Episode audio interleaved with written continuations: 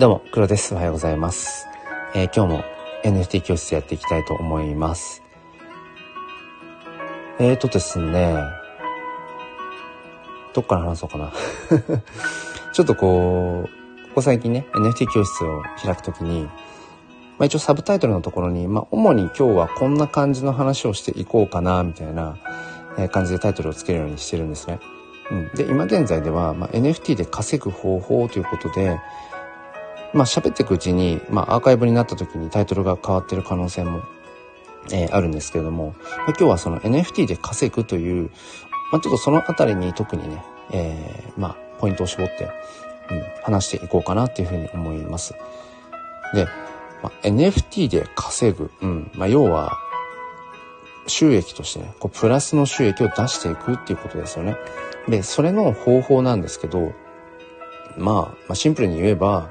うん、どう売るか、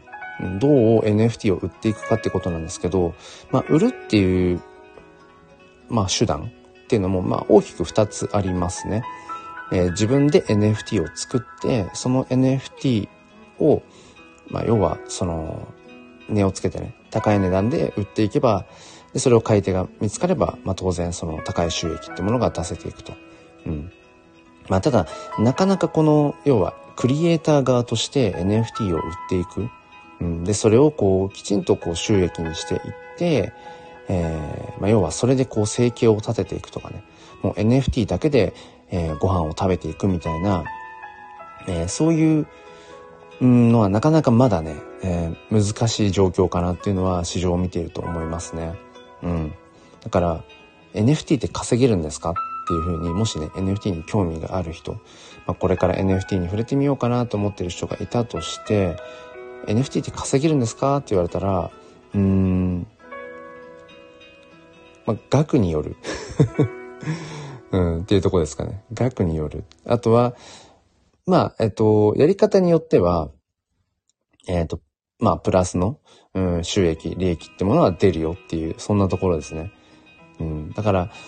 その NFT で稼いでいく、うん、方法としては大きく二つで、一つはそのクリエイターとして、クリエイターとして作品を作っていく。で、それを売っていくっていうのがまあ一つ。まあ、ただ、その方法はなかなかまだまだ、うん、そうですね。この NFT という、要は市場、うん、NFT の買い手ですね。買い手が、まだ、まあ1万2、3000人ぐらいと言われていて、うん。まあ、その程度しかいないと。日本の人口の0.0、0.001とか、うん、まあ、まあ、とにかくすごい、もう本当に1万、1万人に1人ぐらいしか NFT をこう買ったことがないと。買える状況にいないという。まあそんな中で、まあ NFT をね、うん、やっぱりこう、売っていく。で、それでこう、生計を立てていくみたいなのは、なかなかまだ厳しい状況だというとこですね。じゃあ、えっ、ー、と、全く NFT で、今の時点でね、その、まあ、稼ぐというのか、うん、利益を出していくことは難しいかっていうと、これは一応ね、可能は可能ですね。うん。で、まあ、どんな方法があるかっていうと、まあ、NFT を、だから要は、あの、安く買って高く売るっていう、まあ、その、投機、うん、投資。まあ、どちらかといえば投機に近いのかな。うん。安く買って高く売るっていう、うん。まあ、シンプルな方法ですね。すごくとシンプルな、えー、まあ、パターン。まあ、それが NFT をこうやっていく上で、うん、まあ、プラスの、まあ、利益を出していく方法ですね。まあでもね、そんな簡単な話じゃないですよね。安く買って高く売る。みんな同じこと考えるから、それはね。えー、儲けようと思えば。うん。じゃあ、えっ、ー、と、ほぼほぼ確実に、うん、NFT で、その、要はプラスの利益を出していく方法っていうのがあって、それは何かというと、まあ、その、ホワイトリストっていうものを獲得して、で、本当にもうほぼほぼ無料に近い値段で NFT を、えー、手に入れて、その NFT の価値が上がった時に売り抜ける。で、利益えー、まあ原子、えー、原子回収とか、まあ利益をこう確定させていくっていう、まあそれがまあ、うん、まあテンプレかなっていうとこですね。ホワイトリストを獲得して、うん。で、ほぼほぼ無料で NFT をゲットして、それを、うん、価値が上がったタイミングで、えー、それを売ると。うん。まあ、これをすることによって、まあそうですね、数万円単位とかでは結構ちょこちょこ、うん、プラスに出すことはできますね。うん。そうですね。まあ、数十万、数百万みたいなのは、まあもちろんちょっとその中長期的に、まあ中長期って言ってもそうですね、うん、何ヶ月か単位とかで見ていけば、うんともするとその数十万とか、数百万みたいな、えー、プラプラスにね、利益になることもあるかもしれない。うん。ただ、本当にその数分とか、本当にその数十分とかの間に、えー、何万円とかっていう利益を出すこともできますね。で、その方法は今言ったホワイトリストというものを獲得して、そう、ほぼほぼ無料で NFT をゲット。そして、うん、価値が上がっていく。もしくは上がったなっていうタイミングで、えー、売ると。うん。で、このホワイトリストっていうのは何かっていうと、えっ、ー、と、それ自体は NFT とかでも何でもなくて、ホワイトリストそのものが、なんて言うんでしょうね。うん、なんか、うん、まあ、権利ですね。権利っていうのかな。NFT を優先的に購入する権利があるよ。で、購入って言っても、まあその、いくつかこう捉え方があって、NFT をお金を出して買うという場合、えー、そのお店に並んでいるオープンシーというね、NFT のマーケットプレイスに、まあ、値段がついた状態で売っている NFT を、まあ、買うという方法。まあ、それがまあ一つ NFT を手に入れる方法なんですけど、あとも他に、えっ、ー、と、ミントと言って、えー、まあ、あのー、そういうミントサイトというものがあって、ミントっていうのはまあ NFT を発行するという意味なんですけど、その NFT を発行するミントサイトに行って、そこで自分で NFT を発行する。うん。だから値段がついて売っている NFT を買うのではなくて、えー、まあ、そのミントサイトというところに行って自分で、えー、その、いくつミントしますっていうことをやっていくっていう、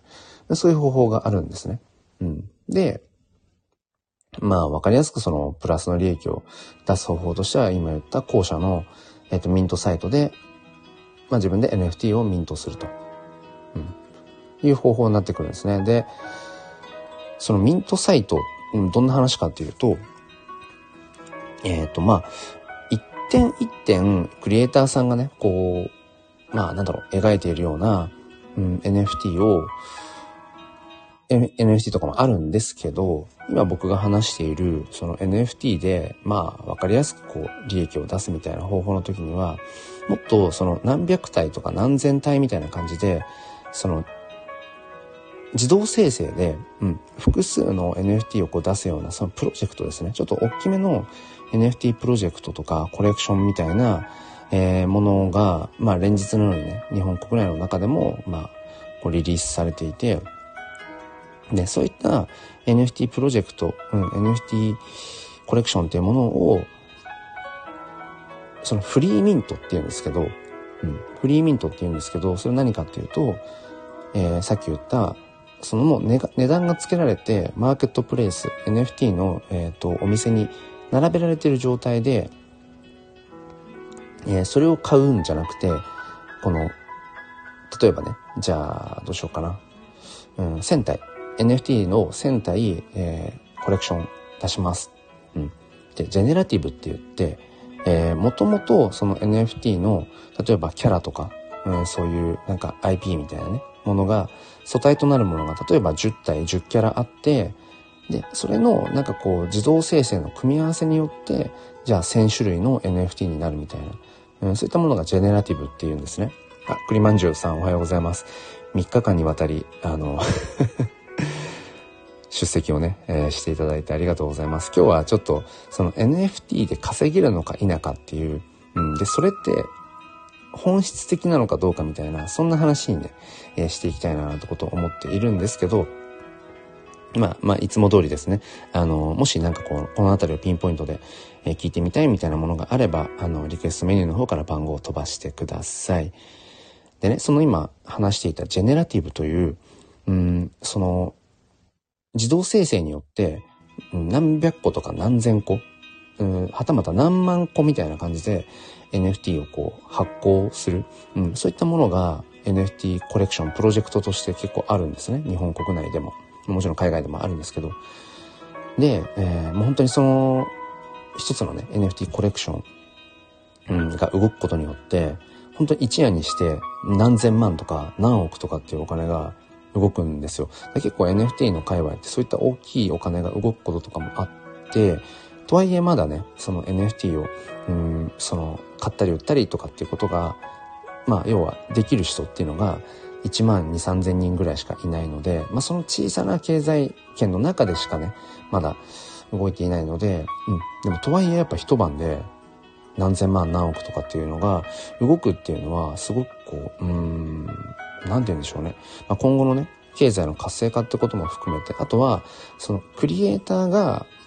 要はその生きていきやすい、クリエイターが、えー、生計を立てていきやすいような、うん、まあそういう時代にこうなっていく。うん。ま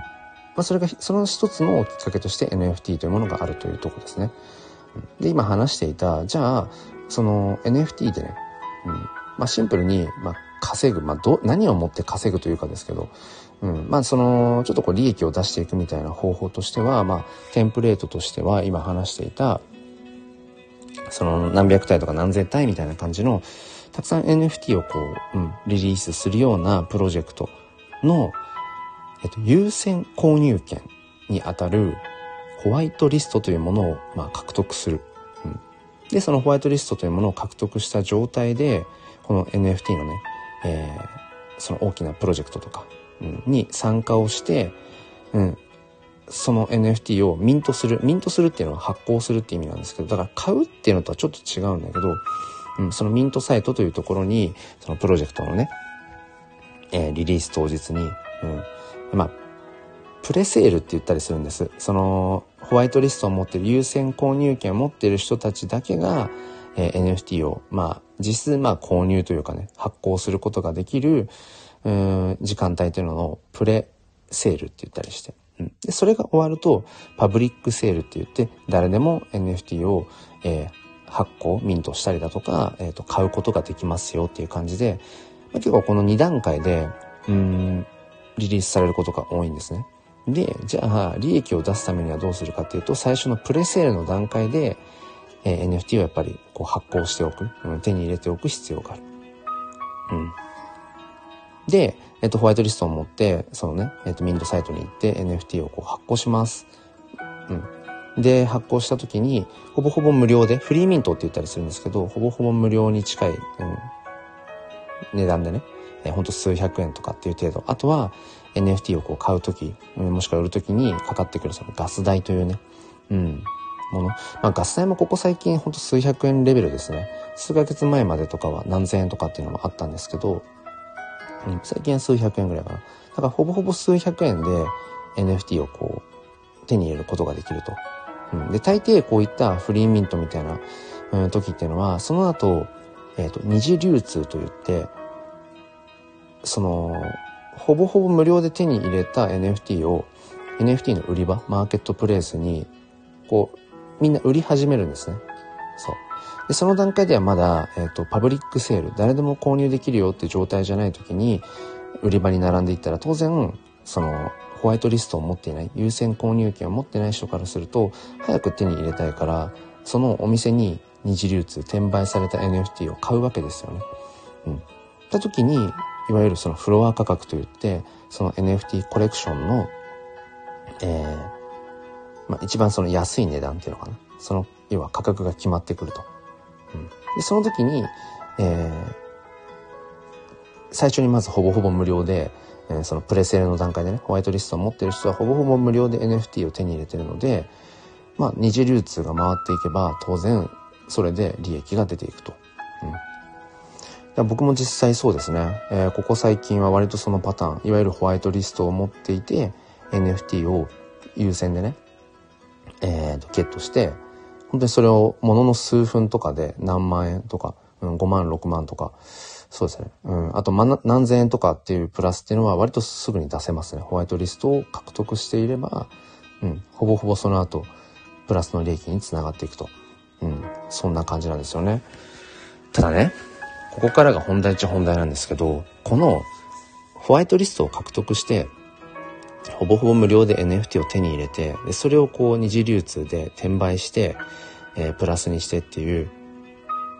こればっかり考えてると、ものすごく不毛ってことですね。ものすごく不毛。うん。で、結構、そうですね、ここ数ヶ月僕はこのパターンで割とプラスを出してたんですよね。結構プラスを出していたし、ああ、この方法だったらやっぱり確かに、あの、プラスの利益出るなっていう、要は味を占めちゃってたんですよね。これがいけなかった。これがいけなかったんですね。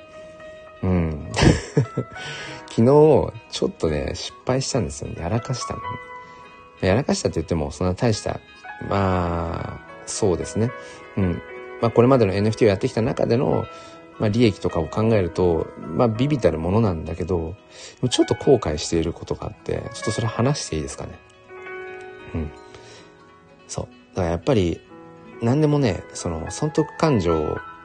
で動きすぎてしまうと、まあ、後悔するっていうのは、まあ、世の常で、で昨日ね、うん、今話していたような、その、何千体とかっていう、うん、そのジェネラティブというね、うん、NFT のプロジェクトが昨日あったんですね。うん、で、昨日のはね、えっと、55,555個の NFT が、えっと、リリースされますよっていうのがあって、まあ、具体的にちょっと名前を出しちゃって、えー、まあ、そのプロジェクトには申し訳ないんですけど、あの、忍者 DAO っていうね、今国内で最大の、うん、NFT の、まあ、コミュニティがあって、まあ、そこの中から出てきた、まあ、ちょっと、こう、プロジェクトというのかな。うん。一クリエイターを、こう、応援するようなプロジェクトがあって、で全然僕はノーマークだったんですよね。それまで全然それを知らずに。うん。でも、どうやら、その、いわゆるミント祭りって言ったりしますけど、そう、じゃあこの時間から、えー、一人何個まで、うん、NFT を手に入れられますよ、みたいな、まあそういうちょっとこう、ちょっとしたお祭りみたいなものが開かれていて、開かれるってことが分かって、で、ね、その時僕は思ったわけですよ。うん。あ、これはまたこう、プラスの利益を出せる局面かもしれないみたいな。完全に損得感情だけでこう、頭がね、なっていたわけですね。うん。で、じゃあ、何時に、その、要は、ミントサイトっていうのが立ち上がるので、そこに、えー、仮想通貨ウォレットをね、接続して、えー、ミントしましょうと。で、今回は、そうですね、1個、約200円程度。約200円程度で、うーん、55個まで。うん、1回の、要はその、なんていうのかな、1回のこう、なんて言えばいい、えっ、ー、と、まあ、トランザクションって言うんですけど、1回の、うん、選択できるのが55個まで1回いっぺんに、いっぺんに NFT をその発行することが、ミントすることができますよっていうものだったんですね。うん。まとめて55個までは最大、えー、まあだから、1個200円だから、55個だと、まあ約1万円。うん、約1万1000円ぐらいかな。約1万1000円まとめて55個。フリーミン、あ、フリー、フリーじゃないね。ミントできますよ。ただではないから。うん、ミントできますよ。うん。で、これを、だから、その、何セットもやりたい人は55個買って、また55個買ってみたいなこともできますよっていう。大抵のね、こういった、まあ、ジェネラティブの、えっ、ー、と、ミント祭りだと、一人、えっ、ー、と、何個までしか、えっ、ー、と、ミントできません。しかも一回限りみたいな結構制限があるんですけど、昨日のそれは、まあ、55,555個の NFT って、まあ、過去類を見ない あの、数なので、まあ、とにかく、まあ、お祭り騒ぎみたいな感じでね、もちろん全部完売したらいいけど、まあ、完売しなくてもっていうぐらいの感じなのかなと思ったんですよね。うん、ただ僕はなんか、もしかしたらこれ利益出るかもしれないと思って、まあどうせならと思って、あとはやっぱり結構ワイワイ盛り上がっていたので、まあそのコミュニティのね、まあ、チャットツールのディスコードとかもそうだし、あとはツイッターの、ツイッタースペースでもね、実況が行われていて、まあなんかやっぱ楽しいんですよ、シンプルに。そうそう。やっぱりシンプルにね、こういったものってすごく楽しくて、うん。で、じゃあもうどうせだったらと思って、55個まとめてミントしたんですよ。うん。だから、1個約100、いや、100円じゃないや、1個約200円。うん。約1個200円。で、55個だから、まあ1万1000円分ぐらいですね。で、プラスガス代。まあガス代は、うん、2、300円ぐらいだったかな。うん、ビビたるもの。で、55個まとめて昨日はミントしたんですよ。で、えっ、ー、と、この、じゃあ NFT ってどういうものかっていうと、あの、その忍者 DAO というね、国内最大の NFT コミュニティの元になっている IP、知的財産っていうのかな？うん。として、クリプト忍者という NFT コレクションがあるんですね。うん、まあ、有名なあの、池早さんという、うん、あの、まあ、インフルエンサーの方が、ちょうど約1年前ぐらいに、そのクリプト忍者という NFT を、まあそのスタートさせて、まあ忍者ですね。忍者シリーズの、まあキャラクター。うん。可愛いっていうか、まあかっこいいと可愛いが混ざってるようなね。うん。で、まあ一個本当に何十万とか何百万って今もう値がついていて、そのクリプト忍者というのは今30、30数体ぐらいかな。30数キャラぐらいしかないんだけど、まあ100キャラぐらいまでは出していくって言ってて。うん。で、そこにまつわるいろんなプロジェクトが今、まあその、いわゆるその二次展開、二次展開、三次展開みたいな感じのコレクションとかもまあ結構出ていて、で、このクリプト忍者っていうのは、えー、商用利用とか、もう OK ですよっていう、うん、その、要は著作権とか、あのフリーですよって、うん、クリエイターさんがね、このクリプト忍者という IP を使って、ね、二次創作して、それを販売して売ったりとか、商用利用して OK ですよっていうことをまあ歌っていて、うん。まあそこから派生した機能はその、なんていうのかな、コレクションで、うん。えっ、ー、と、アメちゃんさんっていう方がね、えー、その、今回の、その NFT の、まあなんか、まあ、プロジェクトというかちょっとこうジェネラティブをね、うん、まあ、ひたすら書いて、1億通りぐらいのなんかパターンを書いてとか言ってたかな。それが自動生成で、ランダムにその、いわゆる一つの絵がね、レイヤーがこう重なって、えー、5あ5万5555個の NFT が出るよっていうもので、うん。あ、つーちゃんおはようございます。ちりめんじゃこ作りながら。はい。ちょっと今日はね、NFT って稼げるのかどうかっていう話と、昨日の夜のまさに自分の失敗談を今話していて、そう、昨日の夜ね、ちょっとお祭り騒ぎで、あ、ちりめんじゃこって言っちゃったけど、ちりめん山椒ですね。ごめんなさい。ちょいちょい読み方間違えてるけど。まあまあまあいいや。うん、えっ、ー、と、そう、昨日ね、55,555個の NFT がこう、リリースされるみたいのがあって、うん。で、ちょっとこう、人儲けじゃないけど、ちょっとまあ利益出るかな、みたいな感じで、そう、55個 NFT をまとめ買いしたんですね。そう。えっ、ー、と、1万1000円ぐらいかな。うん。で、全然そのプロジェクトのことをそれまで自分はね、全然分かっていなかったし、うん把握もしていなかったんだけどその、まあ、ちょっと冒頭で話していたいわゆる NFT で利益を出すテンプレートとしてねその安い値段で買ってちょっと高くなったらもしくは高くなったら売るっていう、まあ、いわゆる投資投機の鉄則ですけど、まあ、そのパターンでもしかしたらワンチャンちょっとこう利益出るかなみたいな、うん、まあ、そもそもなんかそのお祭り騒ぎが楽しくてそこに参加してるんだけど、もしかしたらちょっと利益出るかもみたいな、まあ、要はその損得感情がね、顔を出しちゃったんですね。うん。で、その NFT がどんなものかっていうと、そのクリプト忍者という日本国内のね、最大の NFT、まあ、コレクションですね、の、うんと、ゴリラの忍者。ゴリラの、うん。ゴリラの忍者の、まあ、二次創作のファンアートで、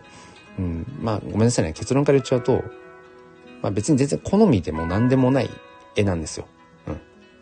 そう。それはもうね、最初に分かったんだけど、中身が見えてね、あ、こういう感じの、まあ、NFT なんだと思って。そう。でも全然別に好みの絵でも何でもなくて、でもなんかもしかしたらちょっとね、うん、利益出るかもみたいな感じに思って、そう、55個買ったんだけど、そしたら自分のね、その仮想通貨ウォレット、メタマスクウォレットの中に55個このゴリラのジェネラティブ、いろんなパターンのそのゴリラの忍者のね、二次創作の絵がこう55個お財布の中にブワーって並んだんですよ。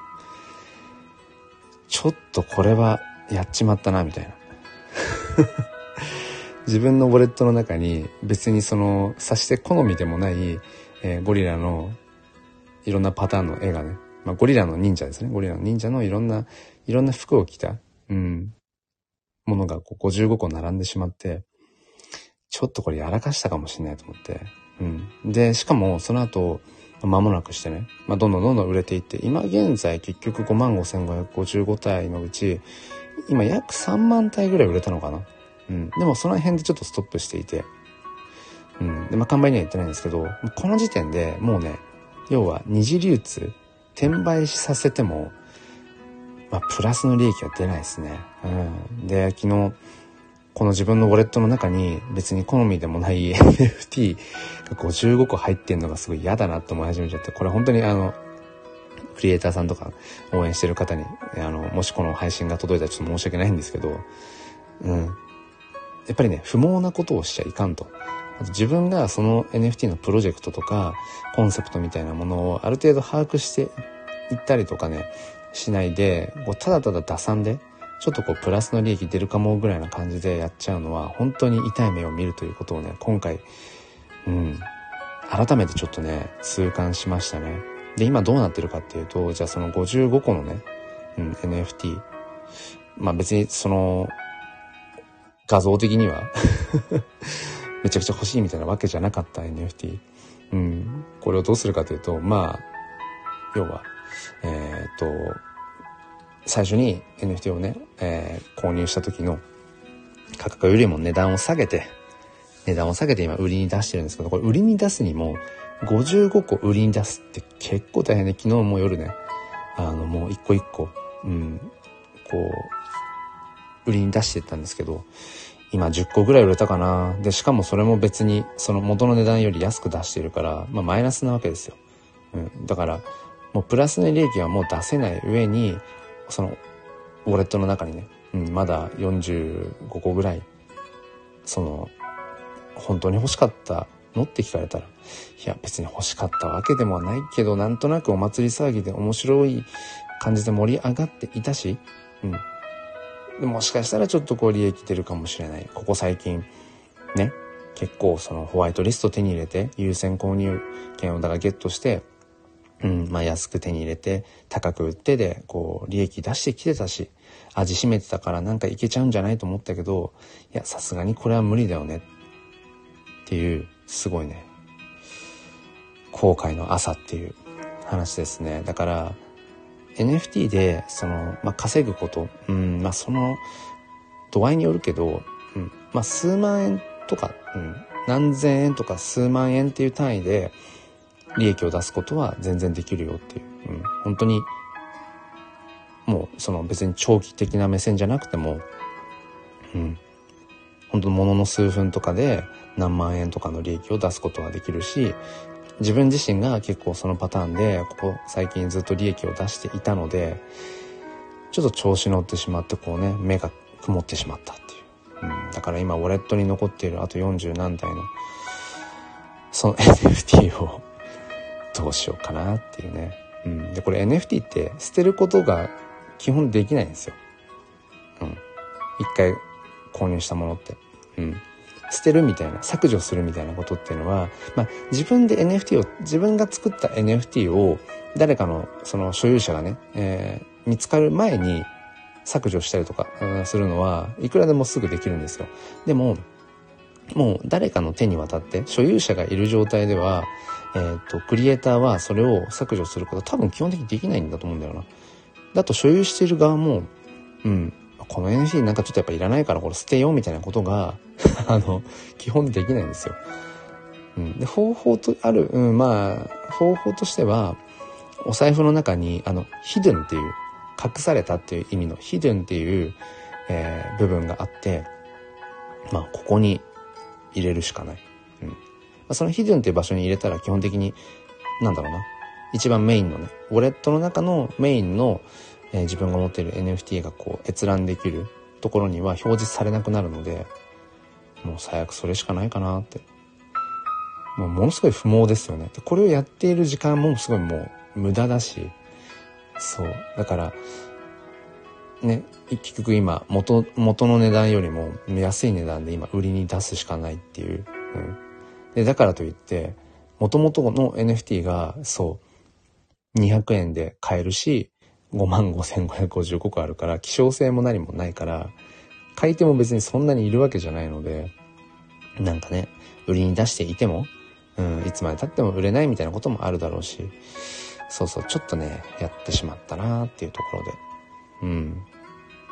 だからね、やっぱりすごく大事だなと思うのは、その、どんな NFT を買うかっていうところなんですけど、うん、やっぱり自分が、その別に利益が出るか出ないか別として、このクリエイターさんを応援したいよとか、このプロジェクトに応援したいんだっていう気持ちがあるかどうか。うん。それがあれば別に NFT の価値がその後ね、上がっていかなかったとしても、自分がね、うん、買った NFT に価値がついていかなかったとしても、そもそもこう応援としてね、うん、買っているって部分があるし、うん、ただただ自分が、この NFT、それが絵なのか、まあ、イラスト、イラスト系なのか、まあ、僕もメインでやってる写真系なのか、うん、音楽系なのか、まあ、そういう感じの、自分がシンプルに好きだから買った、好きだから買うっていうのであればいいんですよ。うん。でも、その応援の気持ちがあるよとか、うん、シンプルにこの NFT がアートとして好きなんだとかじゃなくて、ただただなんかその、ちょっとこう、利益？うん。を、なんか出すみたいな、出すためにみたいな、そういう打算で、買わない方がいい。うん。めちゃくちゃ後悔してますね。本当にめちゃくちゃ後悔してる。本当に。うん。まあ、まあ、ビビたるものですけど、金額的にはね。うん。まあ、この NFT の市場の中で、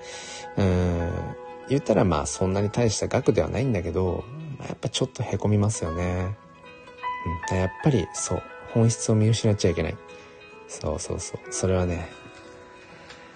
思いますね。ちょっと水分補給を 水分補給をしますね。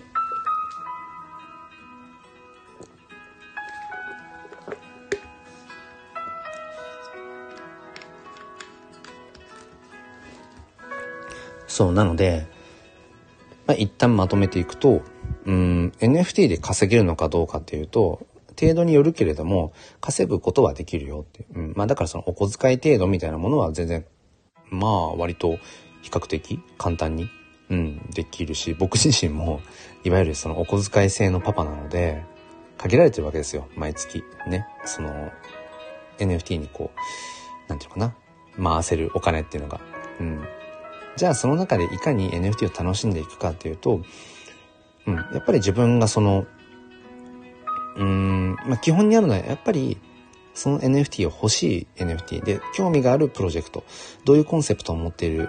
ね、コレクションなのかってことを理解した上でもちろん買うっていうのは本当に大前提で、昨日の僕は本当に大失敗なんですけど そう、それは前提なんだけど、本当に欲し欲しい NFT でっていうのは前提なんだけど、でも、その、例えば、ね、1個だけだったら、それ1個欲しくて買ったものだったら、そんなすぐに売れ、売れないから、売りたくないから、もちろんそこで利益みたいなものは出せないんだけど、自分が注目しているコレクション、本当に欲しいよって思ってるコレクション NFT を、例えば2個とか3個同時に買って、うん。で、えっ、ー、と、その3個、例えば3個買ったら、えっ、ー、と、2個でその原資回収みたいなものもしつつ、プラスの利益を出すみたいな、このあたりが、うんうん、なんていうのかな。健健康的なというか健全な遊び方。うん。自分が欲しい NFT も手に入れつつ、ついでにこうプラスの利益を出して、で、そのプラスで出た利益の分で、また新しい NFT を買っていくみたいな。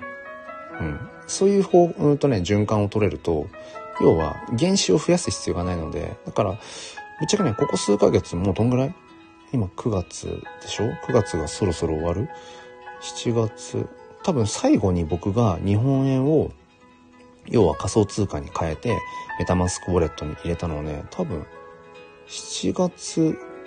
いや6月ぐらいとかかな。だからもうねここ3ヶ月ぐらいはもうなんだいわゆる日本円を僕はね仮想通貨に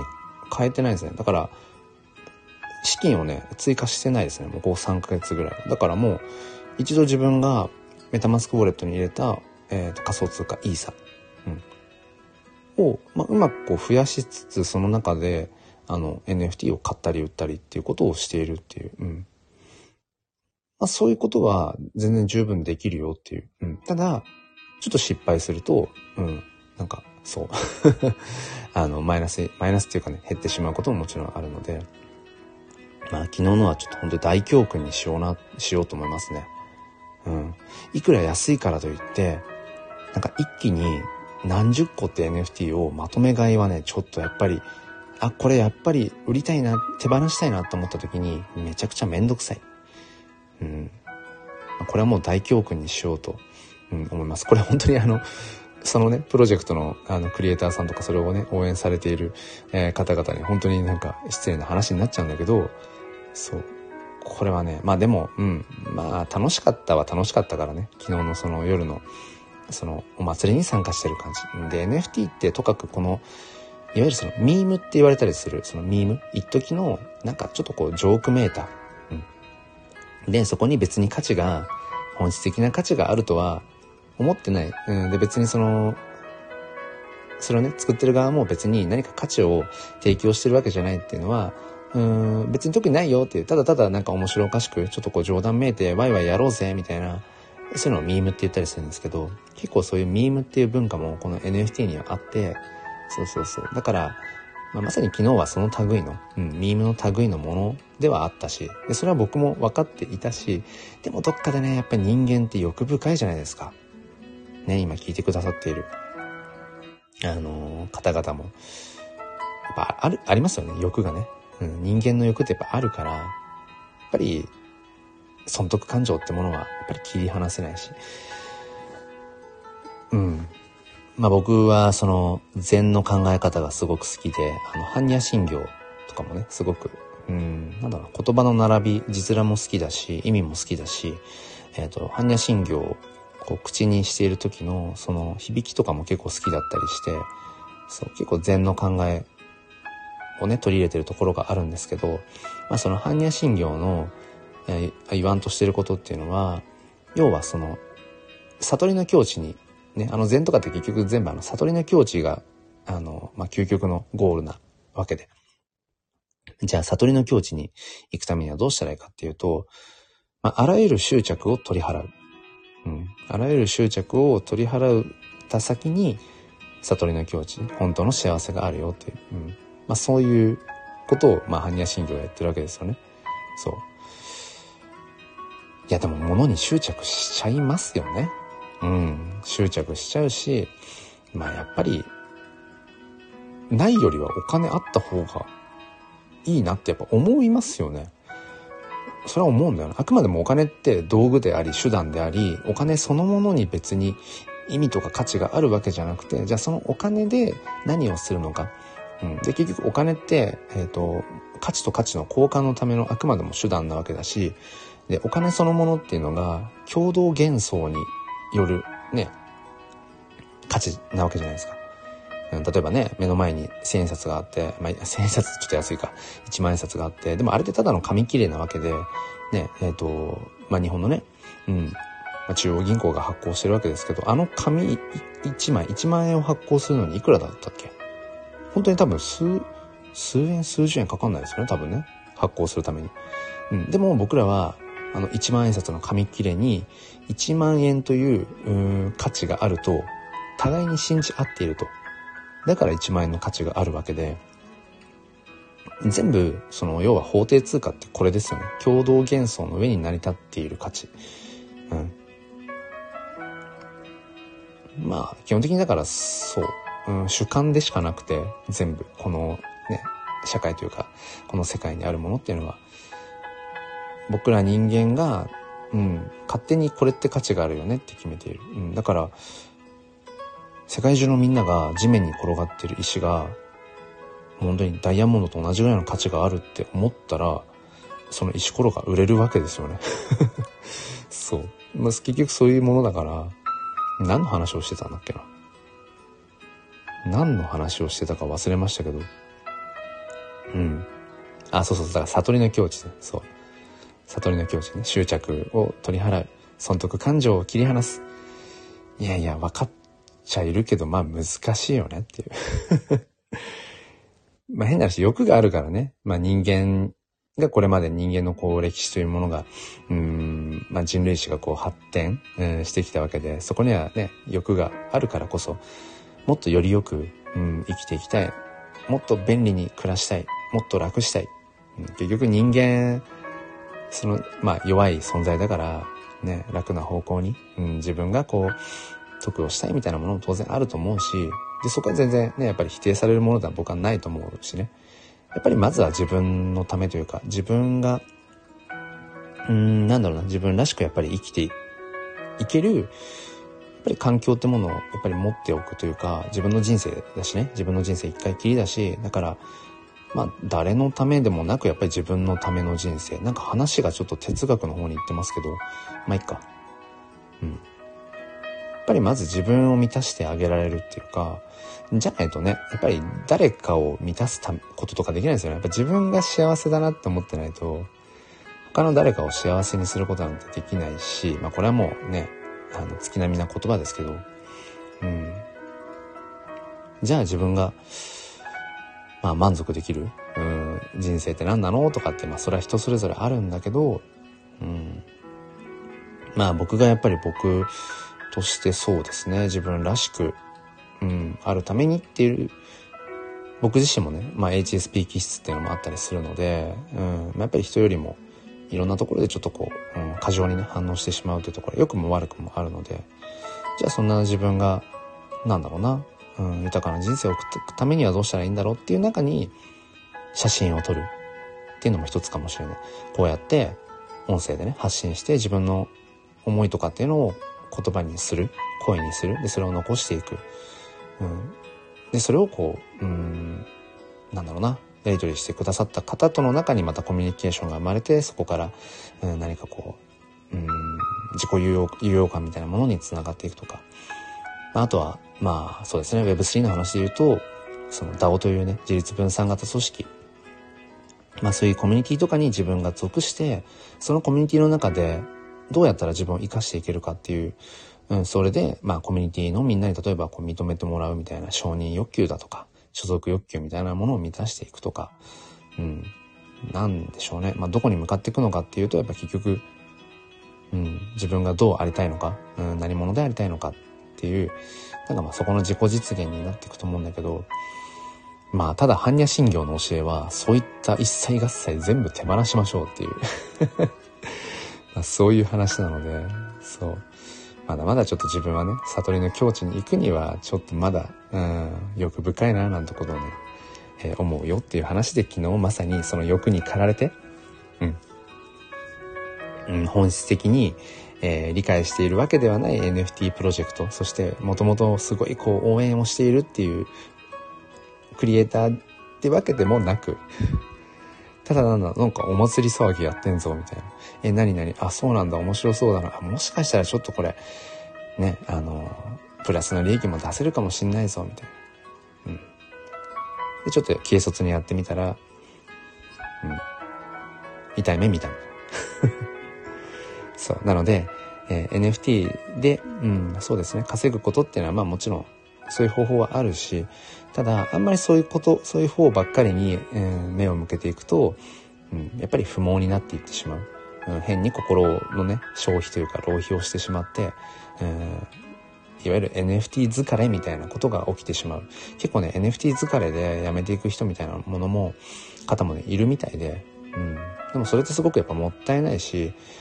まだまだこの NFT というね、えー、新しい技術か、技術ってものは始まったばっかりだし、まだその NFT でどんなことができるのっていうのも全然まだまだ開拓されていないと思うんですよね。今はいわゆるその、うん、なんかデジタルアート、うん、特にその SNS のアイコンで使えるようなそういったものを NFT にして売って買ってもらって、うん、ってことを一クリエイターがやったりだとか、うん、プロジェクトとしてたくさんの人が関わってコミュニティでそういう NFT プロジェクトを出していく。うんぐらいにね、収ま、収まってるっていうかその程度だけど、うん、でもまだまだ NFT という技術をどう活かしていくのかっていうのは、まだまだこれからだと思うし、うん。でもそこを広げていくためには、全然こうまだ NFT に触れている人たちが少なすぎる少なすぎるから、うん。その市場をやっぱり拡大させていくこと、うん、NFT というものをもっともっといろんな人が知って触れて、あ、こういうものなんだな。だったら自分が今、うん、そもそも好きでやっていること、自分が今置かれている環境の中で、自分が今やりたいこと、あ、それに NFT を掛け合わせたら、もっとそれが実現がこう、近づくかもしれない。うん、もしくは、あ、こういう NFT っていう手段があるんだったら、自分が昔ね、うん、諦めた夢、うん、置いてきた、なんか夢みたいなものを、もしかしたらこう可能にしてくれるかもしれない。っていう風になってったら、もっともっと、なんだろうな、いわゆるその、自己表現の場、うん、クリエイターとして、うん、それこそね、一億総クリエイター時代って、まあ、もうそれは Web2 時代、SNS が発展した頃から言われているけど、もっともっとよりその本当に一億総クリエイター時代ってものがもっとこう、うん、活性化させられるんだろうな、なんてことはね、思いますね。だからまさに今話してた話なんていうのも、うん、自分自身がそれで、やっぱり音楽の夢を諦めたとか、うん、そうですね、絵の道を諦めたとかね、うん、そういったものを、やっぱり今この NFT っていうものに自分がね、出会う、出会えたことによって、うん、ここ最近はね、その写真の作品として、うん、作っていくだけじゃなくて、そのイラストとかもこう挑戦をまたし始めたりだとか、うん。まあ、その音楽をね、うん、その表現する場みたいなものを、うん、そのメタバース、まあ、NFT と直接的なつながりはないけど、そのメタバースっていう仮想空間でね、うん、こう自分のその音楽をまた表現してみるだとか、うん、なんかこうどこかしまってき、しまってきちゃったっていうかね、うん、一度諦めたような、その自分の本当の好きなこと、うん、それをまた表現できる場でもあるのがこのやっぱ NFT、うん、ってものかなっていうのを思うので、うん。そうですね。まあまあ、とにかく、一言では語り尽くせないぐらい可能性と魅力に、うん、溢れている。ただ、欲にまみれてしまうと、別に NFT だけじゃないけどね、この話はね。欲にまみれてしまうと、うん、結局、何のためにやってるんだっけ？うん。今自分で何をしたかったんだっけ？っていうことを見失いかねないので、そのあたりは、まあ注意かななんてことを思っていますね。うん。まあまあ、そんな感じで、えー、今日は、まあその NFT で稼ぐ方法みたいな、ちょっとね、かなり、まあ、ピンポイントなところで話をしてきましたが、そうですね。あの、挨拶してくださった栗まんじゅうさんとつーちゃんは、どうですか？その後進展はありましたか？うん。まあ、あまりこう、煽るのは良くないんですけど、うんうん。まあまあ、なんかね、そうそう。なんかね、こう、早く一緒にこう、同じような、えー、景色をね、楽しめたらなんてことを、つい、どうしても立場的に思ってしまうところはあるんですけど、うん。そんな感じかなうん。まあちょっと一通り話し切った感がありますけど。あ、栗まんじゅうさんが頑張ります。あれ、栗まんじゅうさん、あの、失礼しました。あの、もうすでに僕がですね、栗まんじゅうさんに、あの、写真 NFT 送ってましたね。写真 NFT か？いや、あっちか。卒業 NFT かな。いずれにしても NFT 送ってましたね。うん。だから、栗まんじゅうさん、メタマスクウォレットも、なんだろう、ちゃんとご自分のね、ウォレットアドレスもちゃんと獲得していて、あとはもうだから、うーん、仮想通貨、イーサですね。イーサ、イーサだけメタマスクウォレットに入れられれば、あとはもう NFT を買うだけみたいな感じですね。うん。失礼しました。なんかそうそう、ちょっとね、なんかやっぱいろんな方とこう、やりとりをしていて、ごちゃごちゃになってしまっていて、大変失礼をいたしました。うん。でもね、えっ、と、栗まんじゅうさんあれですもんね、おっしゃってたみたいに、ビットコインはもうお持ち仮想通貨自体はね、仮想通貨自体は少し前からね、やられてたみたいですよね。うん、そこ勉強中。あ、そこっていうのはあれかなえっ、と、NFT を買うための仮想通貨、イーサ。イーサをメタマスクに入れるっていうところかな。だから、つーちゃんと同じかな？多分。メタマスクウォレット。お財布はもう用意してあるよ。あとは、そこに、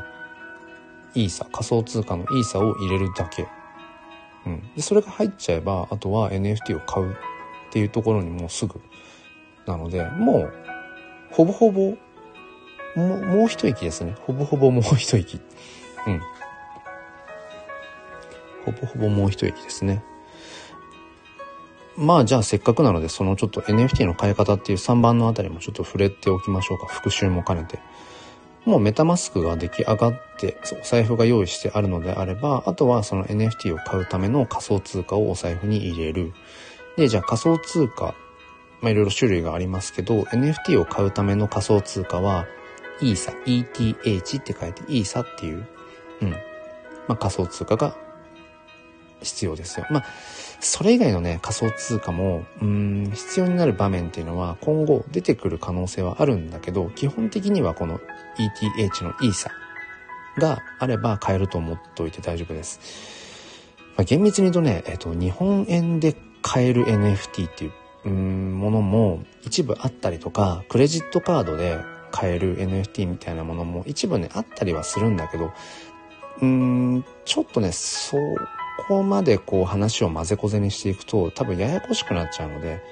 基本は仮想通貨イーサで NFT を買うっていう理解でいいのかなってことは思います。まあ、後々発展的にね、あ、そういう手段もあるんだとかっていうのは、あの、もちろんね、あの、一つのこう知識として、うん、手段としてもちろん知っていっていいと思うんですけど、まず基本は、イーサという仮想通貨。うん、これを用意する。あの、ウォレットにね、メタマスクウォレットに入れると。じゃあ、メタマスクウォレットに仮想通貨イーサを入れる方法は大きく2つあって、まず1つは、えー、仮想通貨取引所、つーちゃんも持ってますよね。栗まんじゅうさんも仮想通貨取引所もおそらくお持ちかな？ビットコインを持たれてるってことは、仮想通貨取引所はもう口座は開設されてると思うんですけど、うん。まあ、スタンダードなのは、あ、持ってますね、栗まんじゅうさん。うん。あ、そうやさん。そうやさん、お帰りなさいって言っちゃうとあれですけど。うん。仮想通貨取引所で日本円をそうやさん、口座ベター終わりました。持ってますね。よくそれ思いつくな。フォーザベターと今僕が話してた口座をかけて口座ベター。いや、頭の回転早いですよね、そうやさんね。うん。ちょっと今日はね、その僕のその NFT のちょっと昨日の夜やらかしたね、やっぱり欲にまみれて、えー、ちょっとこう利益を出してやろうみたいな。そう、欲書くと失敗するっていう話で、まあそんな大した額じゃ全然ないんですけどね。うん、でもちょっとこう、あの、若干後悔してるよっていう話から今入って。で、今、えー、つーちゃんとね、えっ、ー、と、栗まんじゅうさんが、まあ、もうあと一歩で NFT を買うっていうところまで来ているので、ちょっと今おさらいをしているんですけど、うん。じゃあ NFT を買うためのお財布、メタマスク、ウォレットを用意できました。じゃあそこに NFT を買うための、えー、仮想通貨 ETH、イーサをお財布に入れる必要があると。じゃあ仮想通貨のイーサをお財布に入れる方法っていうのは大きく2つあって、1つは仮想通貨取引所で、まあ日本円がまあ基本かな？うん、まあ別にそれ以外の外貨でもいいんですけど、とにかく法定通貨を、えー、仮想通貨イーサに、えー、換金する。うん、仮想通貨取引所で、えー、日本円とかをこう換金をすると。えー、そうやさん、アメリカ今下げてますから、インのタイミング迷いますね。まあ、そうなんですよね。そういうところもあって、まあだから、なんだろうな。要はこう、うん、株の投資とか、いわゆるその S&P500 とか、まあまあまあいろいろありますけど、その、うん、投資、投資として考えていくといろいろタイミングもね、もちろんあるんだけど、とりあえず NFT を買ってみるみたいなところだけに主眼を置くんだったら、まあ、自分の良きタイミングでっていう感じかな。もちろんその仮想通貨のね、レートってものも、えっ、ー、と、変動していて、今ね、ちょっとね、下がってますね。結構下がってきてる。うん。要はその、イーサ。うん。1イーサが今10、ちょっと待ってくださいね。適当なこと言っちゃうと。あれなので、えー、っとね、今朝の時点で1イーサがね、18万9000円か。うん、20万円をちょっとね、切っているので、ちょっとまた下がってきてますね。6月ぐらいに、一回ね、18万を切ったんだよね。うん。でもね、半年前とかは1イーサ30万円とかだったので、ちょっと今下がってきてるんですよね。ただこれはまあ、なんだろう、どんなね、うーん、ものもそうだけど、上がり下がりっていうのはやっぱあるので、ただ長期的に見ていったら、まあ、トータルではこれ、まあ、上がっていくでしょうというところで。うん、まあ、だから、とにかく NFT をまあ、買ってみよう、買ってみるとかっていう感じだったら、まあ、どのタイミングで、まあ、買ってもまあいいのかなと思っていて、で、話をじゃあちょっと戻すと、じゃあ仮想通貨取引所で、うん、仮想通貨イーサに換金します。で、換金したら、そのイーサを仮想通貨取引所から自分のメタマスクウォレット、お財布に送金をする。っていうだけですね。まあ、だけって言っちゃったんだけど。そう。だから、自分の、まあ、日本円なり、まあまあ日本円が多いかな。うん。自分の銀行口座から仮想通貨取引所に、うん、まあ、日本円をまずこう、振り込みます。で、仮想通貨取引所で、えー、仮想通貨イーサに換金します。で、これ2ステップでしょ？で、その換金した仮想通貨イーサを、えー、メタマスクウォレットに送金します。3ステップ。だから基本この3ステップかな。3ステップで、えー、メタマスクウォレット、お財布の中に仮想通貨が用意できると。うん。あとはもうこのメタマスクウォレットのお財布を持って、まあ、NFT が売られているオープンシーという、まあ、お店ですね。マーケットプレイスに行くと。そういう流れかな。あとね、もう一つ、もっと手軽な方法で仮想通貨のイーサをメタマスクウォレットお財布に入れる方法があって、えー、これは何かっていうと、えー、クレカ決済ですね。クレジットカードで決済するっていう方法があって、メタマスクのそのウォレットから直接仮想通貨のイーサをね、購入する方法があって、別にこれ裏技でも何でもないんですけど、あんまりでもね、知られてなくて、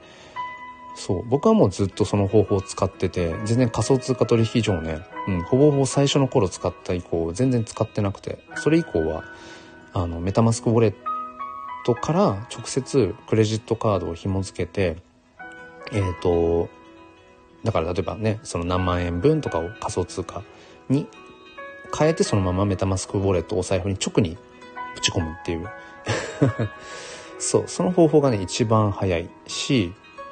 まあ実際安くもあるのかな？うん、ただね、これ、えっ、ー、と、まあすでにこの NFT 教室のね、卒業生の方々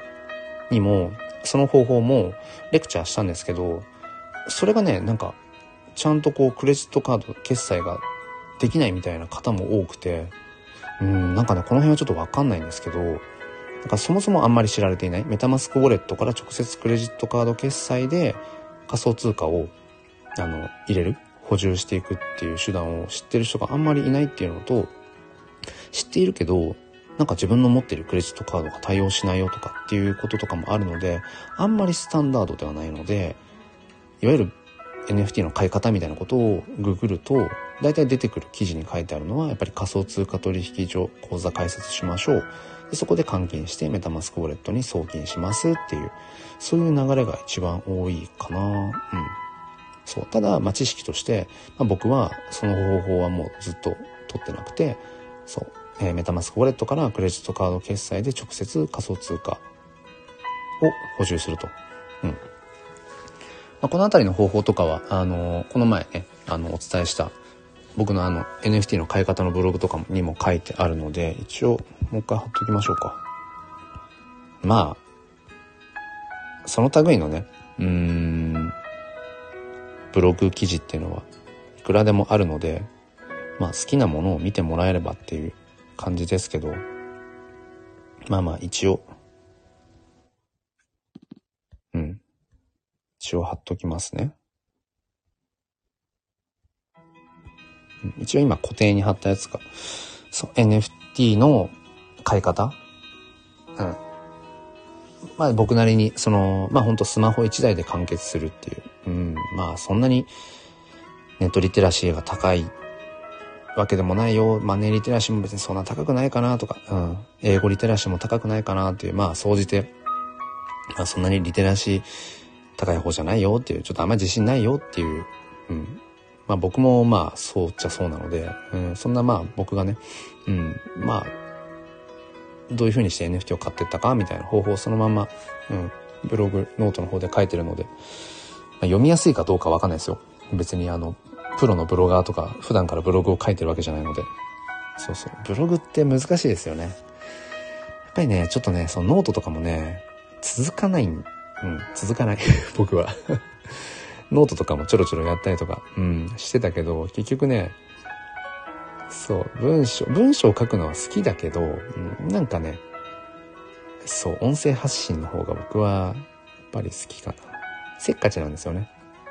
うん、そうそう。まあまあそんな感じですけど、うん。なので、えっと、ま、クリーンまんじゅうさんまたちょっと次のステップとしてね、えー、まあ、仮想通貨のイーサをメタマスクウォレット、お財布に、まあ、まず入れるっていうところ。うん。まあ、仮想通貨取引所もお持ちだから、うん。日本円をね、そこに入金して、まあ、換金して、メタマスクに送るっていう、うん。まあ、もう一歩だと思うので、うん、ちょっとまたやってみてください。まあ、わからなければ、うん、まあ、Twitter DM でもいいですし、うん。またなんか、言っていただければと思いますね。そんな感じかな。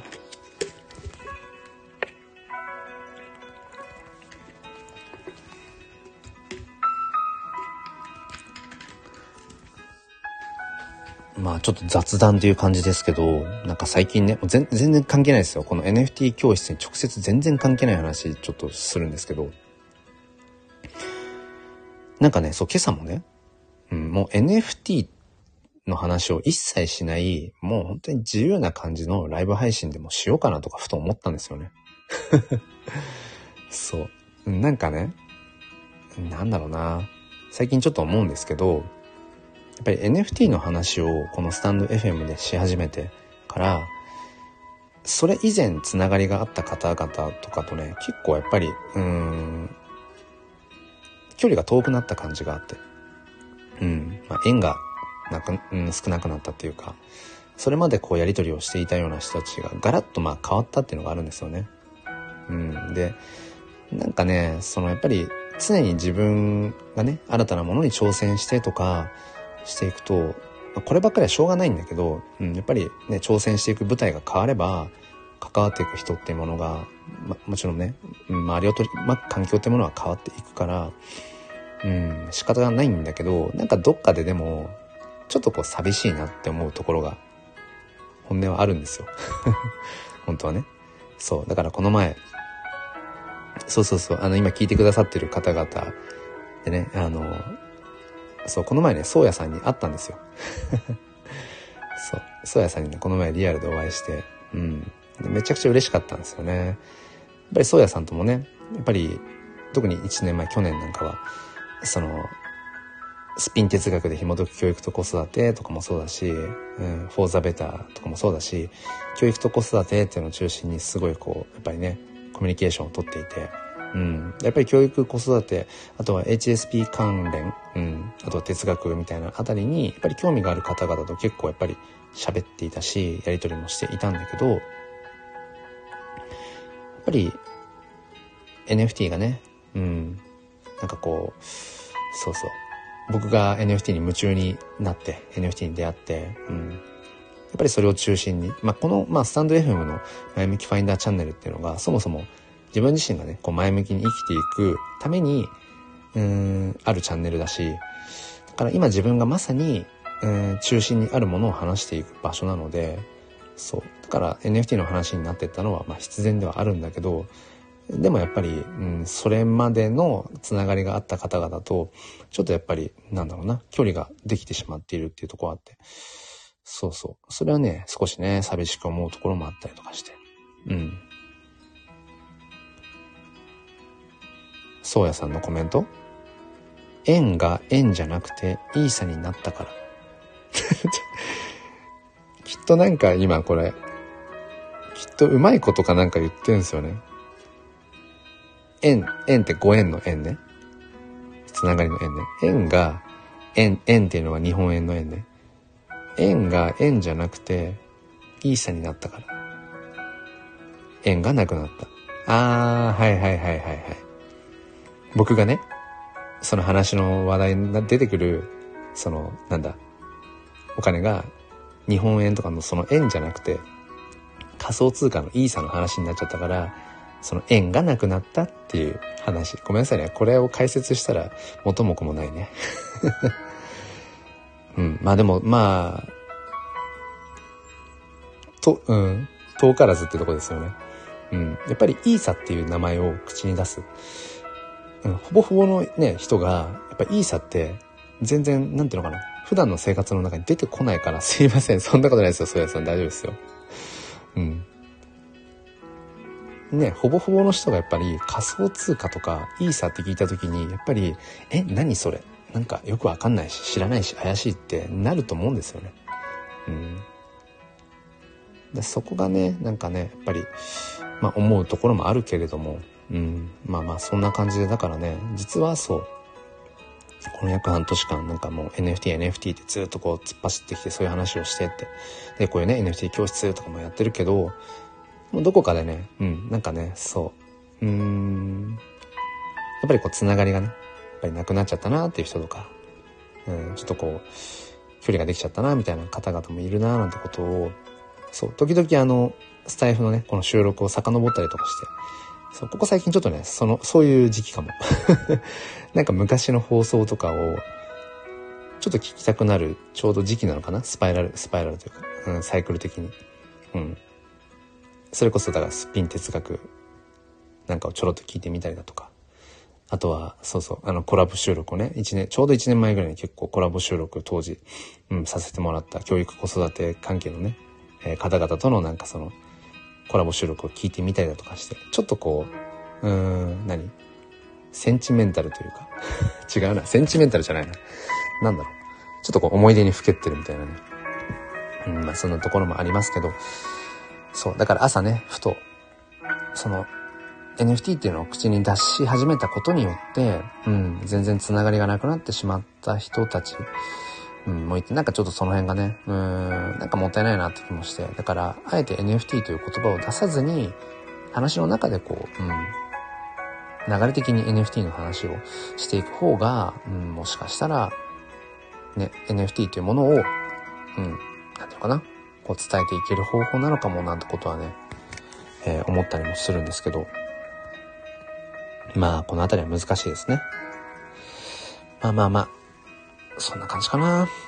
えー、そうやさん逆もまたしかりなので、自分の興味持ってることをやればいいと思います。そうそう、そうなんですよね。そう、そうなの。だからね、そうだ、逆にね、あの、この1年半、スタイフ始めて1年半経ちますけど、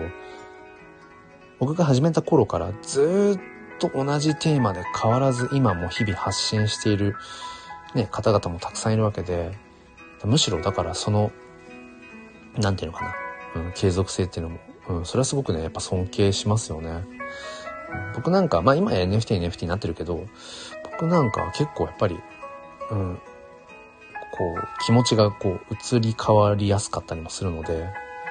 本当に同じテーマをね、ずっとこう、うん、発信し続ける。一つのことをずっと貫くっていうね、なんかそれも本当すごいなって、まあ思いつつっていう、そんな感じですね。うん。そう、そうやさん、今発信してるテーマがあるから繋がれた人も、そうなんですよね。そうそう。NFT の話を始めたことによって、繋がった人もたくさん、そうそうそう、いるから、まあこれはね、諸行無常ってやつですか？それは違う？諸行無常とは違う？まあ、要はだから、そうそうそう。あの、変わらないでずっといるものっていうのは、まだ基本的に、え、どんなものも変わっていくよっていうことですよね。それが世の常だよっていう。うん、でも確かに、そうなんですよね。今も変わらずこうして、うん、ね、ここに、この場に来てくださる方々の中、でもそうですね。今聞いてくださってる方々の中にたくさんいらっしゃいますね。言っても、うん、もうこの1年以上前からね、付き合いって方も、うん、いるじゃないか。つながりあるじゃないか。それはさんありましたよ。縁、縁がなくなっ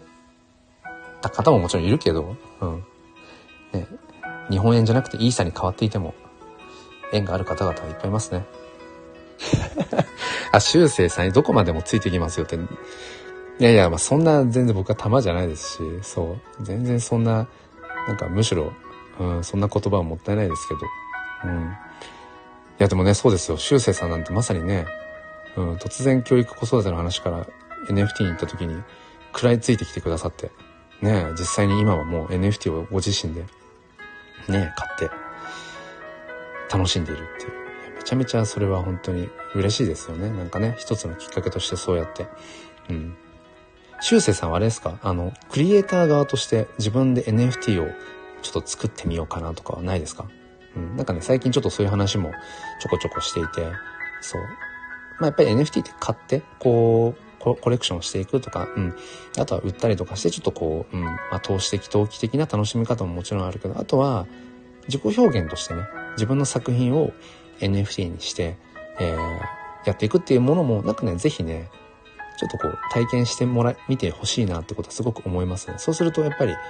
その、買い手側の目線だけじゃなくて、その、作っていく、売っていくクリエイターの、売り手側の視点も、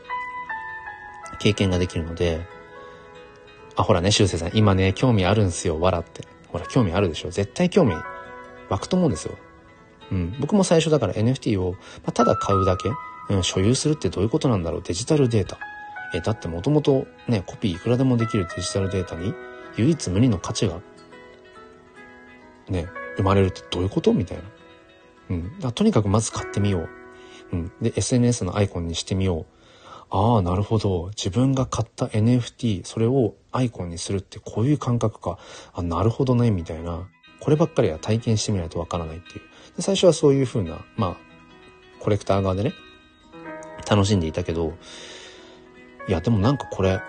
要は NFT というものをある側面からしか見ていないから、いや、まだ見ていないね、角度からも見てみたいなと思って、結局僕もその、ね、ずっとやってきている趣味の写真を NFT にして、うん、NFT フォトグラファーとして、まあ始めてみたり、まあそれによって見えた景色っていうのはたくさんあるし、うん、そうそう。だから、コレクター側の楽しみ、うん、クリエイター側の楽しみ方、うん、まあ総じてその NFT のこうプレイヤーとしてのね、うん、楽しみ。まああとはまあ投資家の目線とかももちろんあるんだけど、そう、今日のね、あのー、ずっとしてきた話としては、この、まあ、投機とか投資っていうそのあたりの目線で、えー、ちょっとまあ、失敗もあるよっていう そういう話もしてましたけど。うん。そうそう。だからね、簡単に作れますよ、NFT は。うん。むしろ一番簡単かも。NFT を買うよりも簡単かも。あの、そうだね、簡単。うん。で、元にあるデジタルデータ。まあ、それが例えば、スマホでね、撮った写真 JPEG の写真とかでもいいし、自分で例えば紙に描いたイラスト、それをスクショした画像でもいいし、うん、まあ別にこうスマホで描いたイラストとかでもいいですけど、元のそのデジタルデータさえあれば、うん、それを、その、いわゆるその NFT にするための、うん、例えばそのオープンシーというね、NFT を売買するためのマーケットプレイスで、そう自分のが、その持っているデジタルデータをはめ込んで、タイトルつけて、値段をつけて売るだけなので、もうほんとものの数分で、ものの数分ですね。うん。でできちゃうので、そう。ぜひね、修正さんやってみてください。うん。やってみてください。すごいね、面白いですよ。で、やっぱり自分の作品を売っていくことの難しさとか、うん、まさにそのマーケティングとかね、うん、セールスみたいな、そういうところになってきて、結構それもね、うん、面白いですよ。しゅうせさん頑張りますということで。はい。またその辺もね、また、もしあれだったら聞いてもらえれば、いろいろとレクチャーはできるかなと思います。そんな感じかな。うん。はい。ということで今日はですね、えー頼りにしてますしょって、まあ全然、うん。あの、まあ、そんな本当に、ね、もったいない言葉ですけど。まあでも、そうですね。あの、いつも言ってますけど、うん、まあ評論家ではなくてね、実践家でありたいなっていうのはやっぱ思うので、常に自分がやっぱりやってみてこうだったよ。うん、これやったらうまくいったよ。これをやったら失敗したよ、みたいな。自分でやっぱり体験をしてみてやっていくってことは、うん、何においてもやっぱ大事かななんてことは改めて思っています。ということで今日はですね、えー NFT で稼ぐ方法っていうところを話をさせていただきました。うん。まあ、まとめると、ホワイトリストという、その NFT の優先購入権、ホワイトリストをゲットする。うん。で、ほぼほぼ無料に近い、えー、価格で NFT をゲットして、えー、それ、その NFT の価値が、上がるタイミング、上がったタイミングで売る。うん、まあこれはまあ、うん、まあそうね。うん、投資とか投機の、まあ基本的な、うん、あの、原則そのまんまですけど、うん、そういう手法を取れば、全然 NFT でその、利益を出すことは難しくないよっていう。うん。ただ、あんまりそこばかりに目を向けすぎてしまうと、なんていうのかな。あ、なんかマイナスになっちゃった。そこで一喜一憂してしまうとかっていう、うん、ことになるので、うん、シンプルに NFT の楽しさってなんだろう。うん、でもそれってワクワク、うん、新しい技術革新でできることが増える。うん、自分の人生に選択肢が増えるものの一つ。うん。っていう、そういうなんか、新しいものとしてのワクワクとか期待とか、まあそういうところだよねっていう。うん。まあ、プラスアルファでそういう利益も出したりとかってできていけば、まあ、なおいいんだけど、あんまりそこばっかりに目を向けると、昨日の僕みたいに、えー、失敗するよっていう、えー、そういう話を今日はさせていただきました。ということで、えっ、ー、と、この NFT 教室ライブは、基本的に、まあ、土日祝日の朝6時ぐらいから、えー、やっています。うん。まあ、あの、今ね、リアルで聞いてくださってる、見てくださってる方は、今この後ろに貼ってある画像にある、まあ、リクエストメニューってことで、まあ、10個一応メニューを用意してます。1番が NFT とは、2番が NFT の魅力、3番 NFT の買い方、4番 NFT が持つ危険性、5番最初のおすすめ NFT、6番 NFT が生み出す可能性、7番 Web3 とは、8番 DAO とは、9番 NFT 関連のメンター、10番黒の NFT 雑談っていう感じで、うん。まあなんかそれに沿ってじゃないけど、毎回別に全部話してるわけじゃないんですけど、え、そんな感じのね、えー、まあ軸で話していますということで、えー、今日の NFT 教室ライブを終わりにしようかなというふうに思います。えー、3連休3日目かな。うん。まあまあまあ。あの、子育て世代ど真ん中の方々が多いと思うんですけど、まあ無理せず、あとね、自分の時間とか、やっぱ自分のやりたいことっていうのも大事にしながら、あでも次の世代もね、えー、育てて、育てていくっていう。だからどんな背中を大人として、人生のロールモデルとしてのね、あの、大人としてどういう背中を見せていくのかっていう、なんかそのあたりもちょっとこう意識しながら、うん。まあ、とはいえやっぱりワクワクする。うん、直感的に楽しいなって思えるようなものをね、えー、これからもやっていきましょう。ということで、今日の NFT 教室ライブ終わりにしたいと思います。えー、最初からずっとお付き合いくださっていた方、えー、そして途中からの方もね、あとアーカイブで聞いてくださる方も、えー、ありがとうございます。それでは今日の、えー、放送終わりにしたいと思います。皆さん良い一日をお過ごしください。ではまた。